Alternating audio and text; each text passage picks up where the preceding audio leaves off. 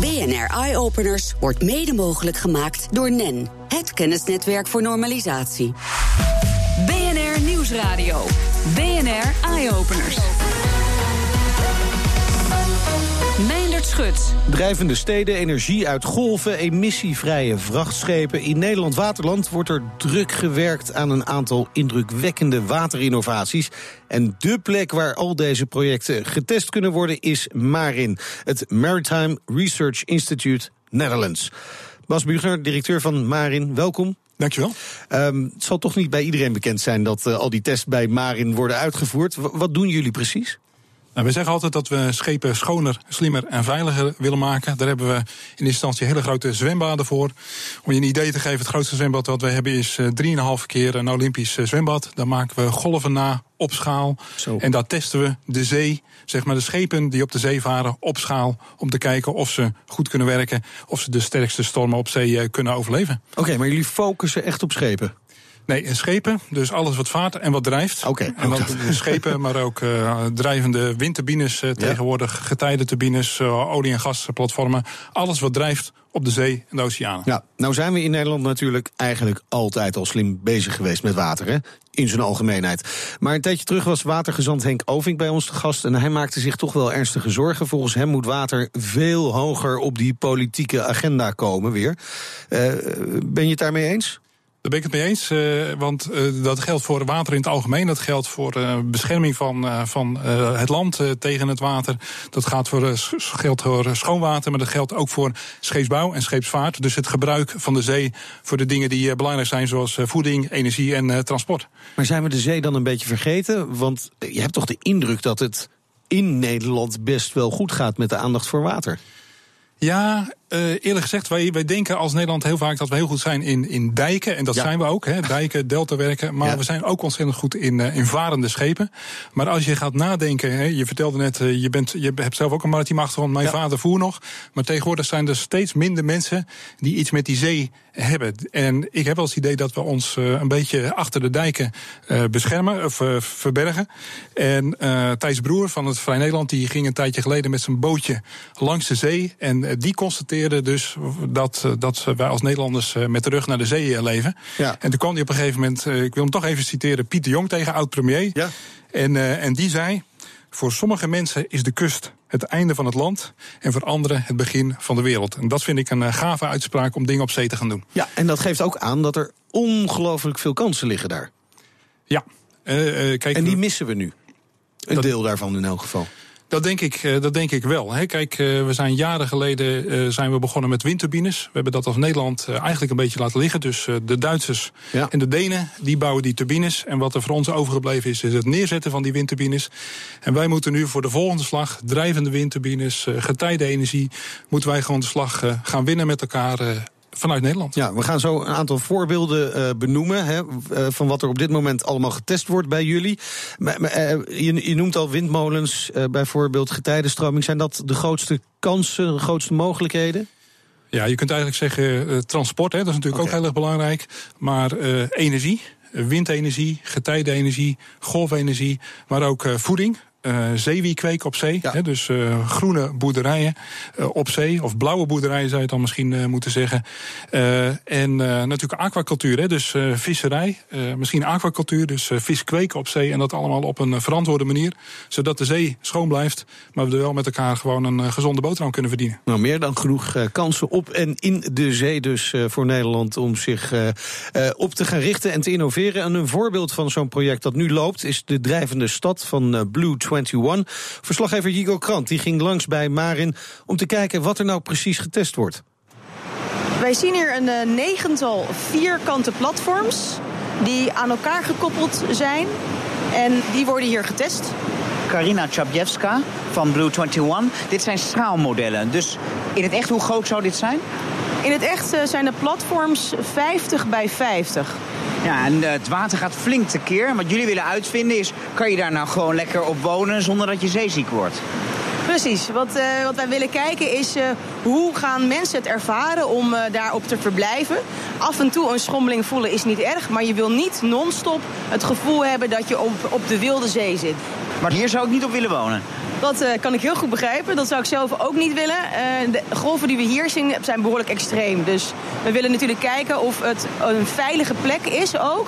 En wat uh, de maximale toelaatbare golven, in ieder geval gevoelens zullen zijn in die golven.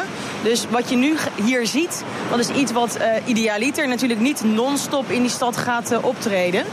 Laten we zeggen dat, dat dit een, meer een stormsituatie is. Alleen waarom zouden mensen op het water willen wonen? Ja, een woonboot, dat begrijp ik. Hartstikke romantisch, midden in de stad, in een grachtje. Maar een hele stad op het water bouwen? Dicht bij steden is er heel vaak geen ruimte meer. Uh, je gaat of de natuur in of je gaat uh, landbouwgrond uh, innemen. Bij kuststeden is er dus wel een optie. Daarnaast uh, worden op de Noordzee uh, steeds meer verschillende proeven gedaan. Met voedsel, met opslag voor olie. Daar zijn ook mensen die moeten werken en verblijven. En dat zijn ook potentiële bewoners van deze drijvende steden. Daarnaast zien we vooral bij eilandenrijken, waar de ruimte nog schaarser is dat er heel veel interesse is in deze manier van uitbreiden. En ik denk dat dat wel iets is wat binnen de komende vijf jaar echt realiteit gaat worden. In Dubai bijvoorbeeld? Dat is ook een hele mooie optie. Ja, jammer dat ze het opgespoten hebben in plaats van hebben laten drijven. Dat is een optie. We zitten nu ook uh, in Tahiti te kijken, de Frans-Polynesië. Nou, dat is een oceaan van ruimte, dus uh, ja, goede reden om te gaan drijven. Ja, ik moest ook gelijk aan de Malediven denken. Bijvoorbeeld al die eilanden die nu aan het wegzinken zijn in de oceaan. Eh, die zou je kunnen vervangen. Ja, wij hebben als Nederlanders. Eilanden. Ja, wij hebben als Nederlanders altijd de neiging om uh, maar dingen op te spuiten. Ik kom uit Sliedrecht, ik ben een baggeraar. maar ik vind het af en toe een wat uh, simpele aanpak. En ja, ja. dit is echt disruptive. Hè, in tijden van zeespiegelstijging geen, uh, niet opspuiten, maar uh, gaan drijven. Dan ga je vanzelf mee. Ja, en dat zou nog, ook nog een oplossing kunnen zijn uh, voor een vliegveld.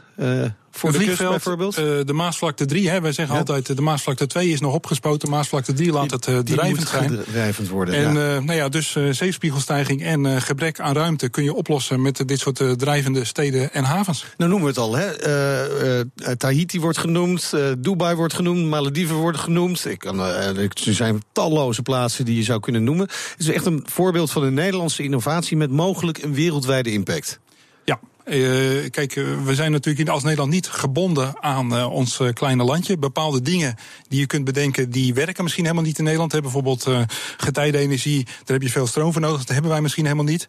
Maar ik vind dat wij vanuit Nederland, met de kennis die we hebben uit de maritieme sector, uit de ja. offshore olie- en gassector, dat wij innovaties kunnen neerzetten die je wereldwijd echt kunt gaan exporteren. En ik vind eerlijk gezegd in Nederland wel eens de neiging, hebben we de neiging om alleen maar te kijken naar dingen die voor de korte termijn vlak bij de Nederlandse kust energie opleveren. Ja. Maar je moet juist die stap verder kijken, over de horizon heen.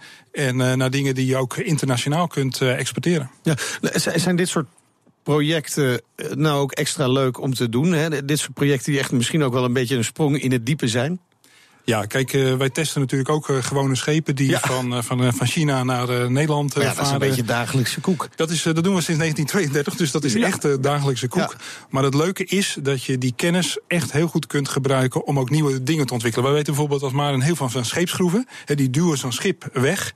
Maar op eenzelfde manier, op een omgekeerde manier, kun je uit de stroming uh, energie halen. Oh ja. En zo'n getijdenturbine is eigenlijk gewoon een omgekeerde scheepsschroef. Dus de kennis die je uit de gewone scheepsbouw of uit de offshore olie en gas hebt, omzetten in dingen voor uh, schoon vervoer of voor uh, duurzame energieproductie, dat is gaaf. Dat vinden onze mensen ook ontzettend leuk. Ja, als je, als je een plaatje wil zien trouwens van die drijvende stad, dan kun je even naar onze website gaan, bnr.nl/slash eyeopeners. Daar zie je die drijvende stad. Het is wel grappig die techniek, want we hadden het eerder over windmolens. En daarvan zeg je, daar zouden we eigenlijk veel meer mee moeten doen. We hebben een achterstand op Die kennis die jullie in huis hebben.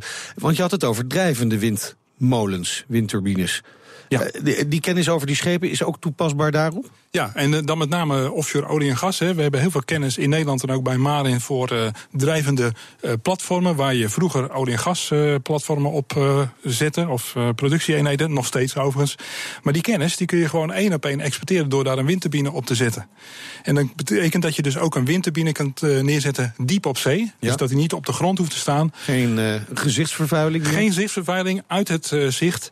Uh, op plekken waar veel wind is. En als je dan een heel groot uh, veld maakt, waar je de ruimte hebt, waar de wind is, dan kun je dus dat soort Nederlandse uh, on, on, ja, zeg maar, uitvindingen die eigenlijk uit de offshore hoek komen, ja. die kun je inzetten om offshore windturbines te plaatsen. Ja, klinkt toch als als een onontgonnen gebied of een deels onontgonnen gebied. Ja, dat is het ook. We heel veel kennis hebben, maar we weten die kennis eigenlijk nauwelijks te ontsluiten. Ja, dat is eh, erg, eh, erg uh, lastig. Er zijn ook heel weinig fondsen voor te krijgen. En dat is een van de redenen waarom dat wij een club als Blue 21, als Marin, ja. uh, gewoon gratis twee maar weken dat is toch gek, wij zijn een waterland. Overal ter wereld staat Nederland bekend als waterland. Ja, plus tulpen en klompen en molens, maar water. En dan krijgen wij dit niet voor elkaar. Hoe kan dat? Ja, wat ik net zei, wij denken dan heel snel aan die dijken, aan de ja, deltawerken. Ja. En we denken weinig over wat er op de zee gebeurt. En uh, ja, ik moet eerlijk zeggen, soms denken mensen dat die maritieme sector niet zo innovatief uh, is. Maar dat zijn we wel. En dan moet je je dus voor, uh, voorstellen dat als het gaat over de luchtvaart, er gaat ja. vijf keer zoveel onderzoeksgeld naar de luchtvaart. En dat is prima geld. Dan dat er naar de maritieme sector gaat. En dat moeten we maar aanpakken. Maar wie zou die handschoen moeten oppakken? Jullie doen het, deels.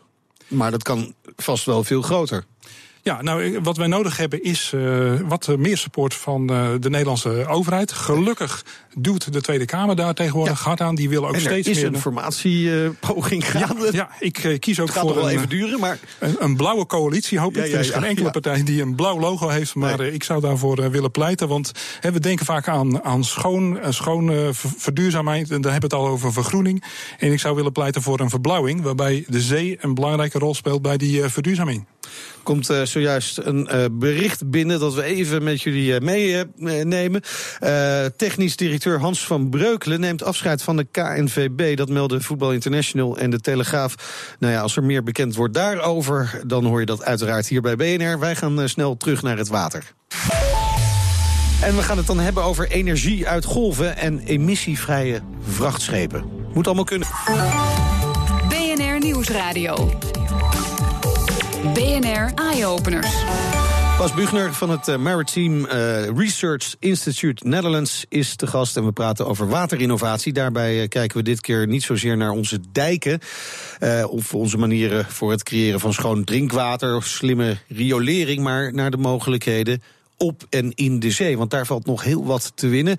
Hebben we net al geconcludeerd. Maar een van die sectoren die nog wel wat innovatie kan gebruiken... is de transportsector. Hè? Want uh, hoe, hoe, groot is het aandeel van het vrachtverkeer... om dat even een plaatje te schetsen, uh, over zee op dit moment? Op dit moment wordt uh, 90% ja. wat, wat je in de winkel koopt... vervoerd over zee vanuit met name Azië hier ja, naartoe. Dat zijn gigantische aantallen. Ja, ik zat een tijdje geleden op een strandhuisje op zee. Ik zag ze voorbij komen. Dan gaat het over 10, 20.000 containers per schip. Nou, als je dan per kilo of per ton gaat kijken, dan is dat uh, heel erg schoon. Maar ja. als je dan kijkt naar wat er uit die schoorsteen komt, dan ja. zeggen jongens, daar moeten we die met elkaar wat aan doen. varen allemaal op uh, scheepsdiesel, stookolie, ja. zware, zware vervuilende uh, brandstof natuurlijk. Hoe moeilijk is het om die allemaal emissievrij te kunnen krijgen? Nou, echt dat lijkt me een enorme uitdaging. Ja, echt emissievrij, dus het schip elektrisch laten varen, dat gaat gewoon even simpelweg, behalve als je daar kernenergie in stopt, niet lukken. Ja, want? Dat levert te weinig kracht op? Ja, even heel simpel gezegd. Gewoon om met een redelijke snelheid met, die, met zo'n containerschip te varen. Dat het nog zin heeft. Dan ja. heb je gewoon moleculen nodig waar heel veel energie in zit. Aan de andere kant, op dit moment zeggen wij altijd: jongens, je hebt de hele goede brandstof die gaat naar de vliegtuigen, de hele schone brandstof. En uiteindelijk, vlak voordat je bij asfalt komt, heb je dan de, de, de scheepsdiesel. Ja. En daar moeten we stap voor stap vanaf. Die brandstof kan een stuk schoner. Maar, maar die, die brandstof van die vliegtuigen, kan die ook in die schepen gebruikt worden? In principe zou dat, uh, zou dat dus kunnen. Dus je kunt ook op een maar waarom schip... gebeurt dat dan niet? Ja, dat is een. Uh, kijk, je dat is een centenkwestie? Dat is een centenkwestie. En ik, ik, moet je niet aan uh, bedragen houden, maar ik heb iemand wel horen zeggen dat als wij elke televisie die we in Nederland 1 euro duurder zouden maken, dan zouden we gewoon met schone brandstof kunnen varen. En dat moeten we met ja. elkaar willen. Dus ik zou willen pleiten voor een, van de blauw stickertje op boert met blauwe, uh, goede, schone brandstof of iets dergelijks. Kijk, aan de andere kant zijn er natuurlijk ook hele innovatieve ideeën. Uh, varen met uh, hulpzeilen. Nou. Ja, ja, maar dat, dat is dan natuurlijk een van de ideeën. Dat als je misschien de brandstof niet kunt vervangen. Dat, dat kan misschien, maar dat kost je geld. Maar je kunt natuurlijk ook zorgen dat er minder brandstof nodig is. Ja, dus je kunt de romp van het schip helemaal optimaliseren. Je ja. kunt de schroef optimaliseren. Daar zijn we als Marin echt heel erg uh, goed in. Wereldwijd, de grootste reders en werven ja. ter wereld komen naar ons. Maar we hadden recentelijk ook een MKB'er over de vloer. En uh, die had in plaats van een scheepsschroef een, een vissenstaart achter het schip. Oké, en dat werkt dus ook om eh, brandstof te besparen. Ja. In ieder geval. Oké, een ander mooi voorbeeld van een eh, groen project op zee zijn de getijdenenergieturbines van Tocardo. Ook daarmee wordt op het eh, moment uitgebreid getest. Je hoort een verslag van Jigo Krant. Het stroomt hier nu 3 meter per seconde en de golven die zijn uh, 6 meter hoog. En dat is vergelijkbaar met een site in Canada, waarbij we die getijdencentrale in het water hebben liggen. En ook vergelijkbaar met de situatie hier in Nederland, eb en vloed? Nou, in Nederland hebben we dat niet zo snel. In de Oosterscheldekering stroomt het wel 5 meter per seconde. Maar dit is een situatie die vergelijkbaar is met een, ja, een zeeengte, bijvoorbeeld, waar water in en uitstroomt. En dan ligt dit schaalmodel wat we hier testen, ligt verankerd aan de bodem. Dus jullie testen niet alleen voor de Nederlandse situatie? Nee, we testen voor situaties overal over de wereld. Het schaalmodel zit nu niet onder water, maar staat hier op het droge naast ons. Ik zie een apparaat met propellertjes. Ja, het is eigenlijk een, uh, een windmolen onder water. Het is een gedeelte wat boven water is. En het grootste gedeelte van de installatie ligt onder water, vergelijkbaar met een ijsberg. Nou, best klein ding. Voor schaal 1 op 18 wel. Maar ja, deze weegt 70 kilo en straks in het echt weegt hij 350 ton. Oké, okay, oké. Okay. Het is maar een schaalmodel. En u zegt straks, op dit moment wordt dit nog niet toegepast? Nee, we zijn nu nog bezig met uh, echt de engineering van het gehele apparaat. En de verwachting is dat die uh, eind volgend jaar bij, uh, of bij IMEC in Schotland of in Canada in het water ligt. Maar nu zijn er natuurlijk al heel veel stuwdammen waar het water wordt tegengehouden en gecontroleerd wordt doorgelaten. Daar gebeurt toch net zoiets? Ja, alleen de constructie is natuurlijk heel anders. Want daar heb je al een civiel werk waar je iets aan kan hangen. En in dit geval is er niks. Het enige wat je kan maken zijn twee fundatiepunten op de bodem waar je iets aan kan hangen. En voor de rest moet je daar iets aan verzinnen. Hoe belangrijk wordt deze duurzame manier van energie opwekken als we het afzetten tegen bijvoorbeeld zonne-energie, windenergie? Wij verwachten dat de prijs van de energie die we hiermee opwekken straks concurrerend is met de prijs van offshore wind. En offshore wind heeft in een uh, tien jaar tijd uh, de prijzen heel erg naar beneden kunnen schalen door, door innovatieve vindingen. En wij verwachten dat we dat veel sneller kunnen. Heerlijk geluid, die golven. Ik krijg zin om naar de zee te gaan. Uh, Bas Buger van Marin, uh, hoe groot moet het aandeel worden inderdaad... Uh, van groene energie die op zee of in zee wordt uh, gewonnen? Moeilijke vraag. Ik zou zeggen 20, 25 procent vanaf okay. de zee. Uh, en dan daarnaast natuurlijk voeding en uh, schoon transport. Ja, en dan krijgen we een hele mooie, mooie mix van allerlei zaken. En, en de boodschap misschien wel is dat. Uh, en het kan allemaal duurzaam, maar Nederland kan er ook geld mee verdienen. Internationaal. Ja. Er zijn oceanen van mogelijkheden, zeggen wij altijd. en uh, wat dat betreft, uh, om het, de zee moeten we begrijpen, benutten en beschermen. En dat is waar we voor gaan. Zo is dat. Hartelijk dank voor de komst naar de studio. Bas Buchner, directeur van Marin. En heel veel succes met alle projecten. BNR Nieuwsradio. BNR Eye Openers. Bij windenergie denken we dan toch al snel aan de grote, logge windmolens. Maar de start-up Kite Power laat zien dat het ook anders kan. Zij gebruiken namelijk grote vliegers om energie op te wekken. En van Kite Power is hier Mike Steenbergen. Welkom. Leuk dat je Dankjewel. er bent. Goedemiddag. Uh, laten we gewoon beginnen bij de techniek die nodig is om stroom op te wekken met behulp van vliegers. Want hoe werkt dat precies? Nou, het begint bij wind. Uh, en, ja. in, en in idee en visie. Uh, uiteindelijk is het zo dat uh, al eeuwen bekend is dat er veel energie zit in wind. En uh, we zijn nu met elkaar als samenleving zover ook dat we vinden dat wij duurzame energie kunnen en moeten gaan gebruiken voor onszelf als maatschappij. Mm -hmm. En dat leidt tot ideeën. De tijd was rijp? De tijd was rijp uiteindelijk. En dan is het een kwestie van de juiste mensen op de juiste plaats en een aantal zaken combineren, zodat je techniek door kunt ontwikkelen. Waarbij er een, een absolute oplossing is gekomen. En daar ja. zijn we heel blij mee. Maar hoe ziet die oplossing eruit? Want ik ja. geloof niet dat het een vlieger is waar propellertjes in zitten, hoog in de lucht, die nee. eigenlijk hetzelfde doen als windmolens. Nou, wij zijn ooit begonnen als bedrijf. Wij, wij, wij stammen echt af van de TU Delft. Ja. En die is ook mede aandeelhouder. We zijn gefund door het EU. Die ook heeft gezegd van, goh, dit soort zaken zijn belangrijk voor ons. Uh, hoe ziet dat er nu uit? Nou, uiteindelijk de naam Kite Power is voortgekomen uit Innovate. En daarmee willen we wel duidelijk maken, wij zien eruit als een kite. Ja. Het Engelse woord voor vlieger. En als we naar Noordwijk gaan of een strandbestemming... Dan zien we de kitesurfers. Dan zien we de kitesurfers ja. uh, vol energie en energiek uh, genieten van hun, ja, van hun ja. activiteit. Ja. En er zit zoveel energie in die wind. Door middel van een kite kun je dat gewoon optimaal gebruiken. Nou, we hebben een aantal dingen moeten combineren. Want alleen een kite, ja, dat gaat met de wind mee. Maar daarnaast moet je slim genoeg zijn om de wind altijd te kunnen vangen. Precies. Dat te kunnen verwerken en dat ook weer op het grid beschikbaar maken, waardoor mensen het kunnen gebruiken. Ja, want hoe haal je dus die energie uit uh, ja, die wind en die kite? Die combinatie die is op, zich, op zichzelf natuurlijk nog geen energie. Nee, uh, dat is heel mooi. Uiteindelijk is daarin ook bepaalde simplicity heel belangrijk. We hebben eigenlijk vier grote elementen die samen ons product maken. Want daar kan ik over praten. Ja. Uh, dat is dus de kite, ja. de lijn naar beneden toe. Daar moet ook een bepaalde slimheid in zitten. Want we hebben twee lijnen. Eén die is heel zeker. Die zorgt dat de kite nooit van, de, uh, van het grondstation af kan komen. En een hele slimme kite uh, lijn, zeg maar. Waarbij allerlei software en allerlei sensoren ingebouwd zijn. Die dus het gedrag van de kite in de wind optimaliseren. Nou, die lijn gaat naar beneden. Daar komt een grondstation en daar staan generatoren uiteindelijk die de energie die boven wordt opgewekt en gevoed door de wind, ja. omzetten naar de energie die we kunnen gebruiken op het grid en het net. Ja. En dat kunnen we nogmaals weer gebruiken als consument. Oké, okay, maar hoe wordt die elektriciteit nou opgewekt hè, door de wind die blaast tegen die kite? Ja. Hoe maak je daar elektriciteit van? Nou, uh, het is eigenlijk ook dat is weer een vrij simpel verhaal. Ja. Op het moment dat je zelf de vlieger in je hand neemt, zoals je het op het strand kent, ja. dan zie je dat de vlieger eigenlijk in de wind een aantal bewegingen ja. maakt. Op het moment dat die vlieger dat doet, gaat die snelheid ontwikkelen. En die snelheid is energie.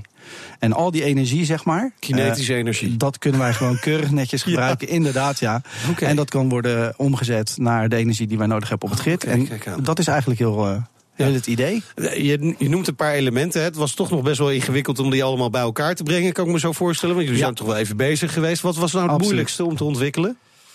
Um, het moeilijkste om te ontwikkelen is eigenlijk om de dingen uh, relatief simpel te houden in de tijd. Uh, dat je, je werkt allemaal toe naar een, een optimaal product, omdat je wil ja. bewijzen dat alles wat je hebt bedacht, dat dat werkt. Nou, daarvoor ga je zo ver mogelijk. En daarmee ga je soms ook zo uh, gecompliceerd mogelijk. Omdat je gewend ja. bent als, als, als, als onderzoeker ook veel dingen te onderzoeken. Nou, en daarin, daarin, daarin ligt een bepaalde uitdaging. Want je moet proberen de dingen natuurlijk zo snel mogelijk ook te regelen en zo goed mogelijk. Ja. De, het gedrag van de kite in verschillende vormen van wind, dus de software en hardware combinatie, daarin ligt de grootste uitdaging. En, maar er ligt gelijk waarschijnlijk een van de grootste voordelen ten opzichte van een windmolen. Uh, Onder Om, omdat die kite gewoon met die wind mee kan gaan. En de wind is per definitie, ja, ja, op het moment dat hij er is, is hij misschien wel voorspelbaar, maar hij is niet elke dag hetzelfde. Hij is niet elke dag hetzelfde, maar wij kunnen daar door middel van stimulaties heel goed uh, een idee over vormen. En dat moeten wij natuurlijk weer vertalen in software, zodat het, uh, ja, het, het totale rendement geoptimaliseerd wordt. Want, want hoeveel stroom levert zo'n kite op? Nou, het is een systeem waar we mee beginnen van 100 kilowattuur. Ja. Uh, nou, voor de beeldvorming van de mensen thuis misschien. Dan is het altijd de goed in de huishoudens te In praten. de huishoudens. Nou, ja. uiteindelijk, uh, uh, bij optimale omstandigheden... produceren wij tussen de 400 à 450 megawattuur per jaar. Ja. En een gemiddeld gezin gebruikt nou, 300 kilo, of 3000 kilowattuur. Dus dat betekent ongeveer tussen de 120 en 150 gezinnen kunnen zeg maar van deze technologie okay. op dit moment gebruik gaan maken. Dat is best behoorlijk. Daar zijn we ook heel blij mee. Ja, okay. ja absoluut. En, ja, en, en, uh, want we, vergelijken natuurlijk, en dat is wel logisch, met windmolens. Ja. Uh, we hebben één voordeel genoemd dat hij beter kan reageren op de wind. Ja. Uh, zijn er nog andere voordelen? Ja, het systeem is sowieso veel kleiner. Het ziet er anders uit, hè, want een kite is toch in de, in de lucht een ander gezicht dan een, een windmolen. Uh, het is qua investering veel lager. De opbrengst is ook wat lager, daar moet ik heel eerlijk in zijn. Ja. Uh, wel zijn wij efficiënter, maar de totale echte bruto of netto opbrengst van het product is wat lager. Maar uh, we kunnen ook op andere plekken staan dan een windmolen. Hè, we kunnen op, op, op, op ja, landbouwgebied staan, waar, waar inderdaad nu al gebruik wordt gemaakt van de veehouder door het ja, van het land. Ja. Daar kunnen wij makkelijk een container zetten. Want ons grondstation is een containergrootte. Nou, dan moeten we denken aan uh, rond de 25 ja, vierkante het, meter. Het is, het is gewoon heel flexibel. Het is flexibel. Hè. Het is uh, ook makkelijker op dus te pakken. Ik denk ook, aan, ik denk ook aan, aan, evenementen bijvoorbeeld die elektriciteit willen. Die kunnen een paar van die dingen neerzetten en dan hebben ze elektriciteit. Dat zou zomaar kunnen. Maar, ja, daar uh, zijn ja, er vast ook wel mee bezig. Uiteindelijk, wij, wij hebben ook dat soort toepassingen hebben we over nagedacht. Uh, we hebben wel recent een, uh, een, prijs gewonnen van het ministerie van Defensie. Okay. Dus ah, daar ligt ook ja, een toepassing. Ja, ja, Absoluut. Ja, dus daar zijn we ook heel blij mee en erkentelijk voor. Uh, maar ja, dat soort zaken, dat is absoluut uh, iets waar we over nadenken. Heel interessant. We zijn benieuwd uh, wanneer de kites de lucht ingaan allemaal. Dankjewel, Mike Steenbergen van Kite Power. En dat was hem voor vandaag. Meer innovaties met impact vind je op bnr.nl slash eyeopeners. Op Twitter vind je ons via BNR Innovatie. En de hele uitzending kun je natuurlijk terugluisteren als podcast via iTunes en Spotify. En je hoort ons in de toekomst. BNR Eye Openers wordt mede mogelijk gemaakt door NEN, het kennisnetwerk voor normalisatie.